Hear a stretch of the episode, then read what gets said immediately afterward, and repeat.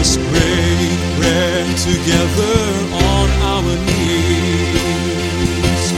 Let us pray, bread together on our knees. When I fall on my knees with my face to the rising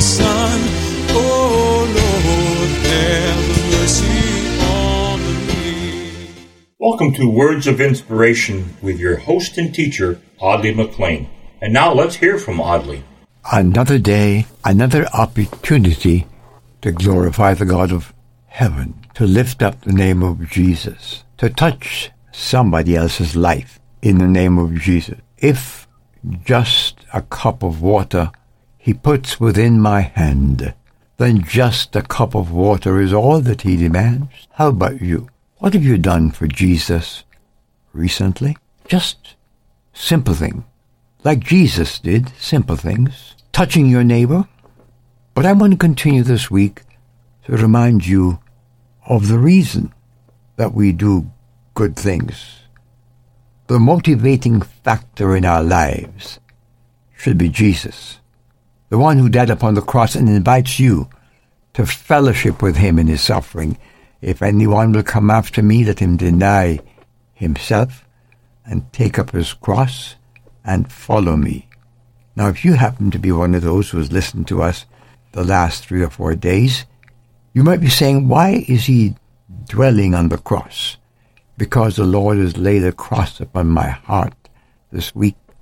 I think there is just too much slipshod Christianity. There's just too much slick religion.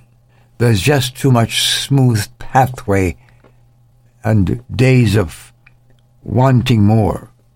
My friend, I have to remind you, if I'm the only voice you're going to hear saying this, then please listen. The way of the cross is the way that Jesus calls us to walk with him. It's not about being religious. It's not about being sophisticated. It's not about being educated. All of those things are good.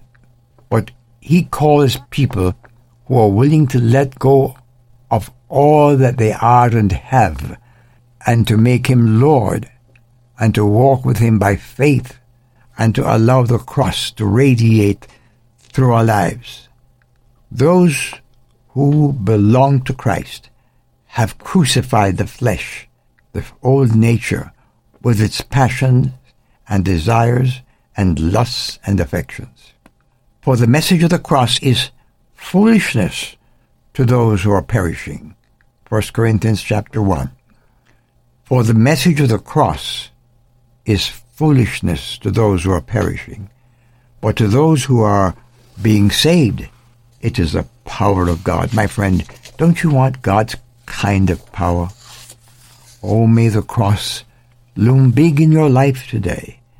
To Calvary, Lord, in spirit now, our weary souls repair, to dwell upon thy dying love and taste its sweetness there, sweet resting place of every heart that feels the plague of sin, yet knows the deep, mysterious joy of peace with God within. That can be yours. It's so tangibly available.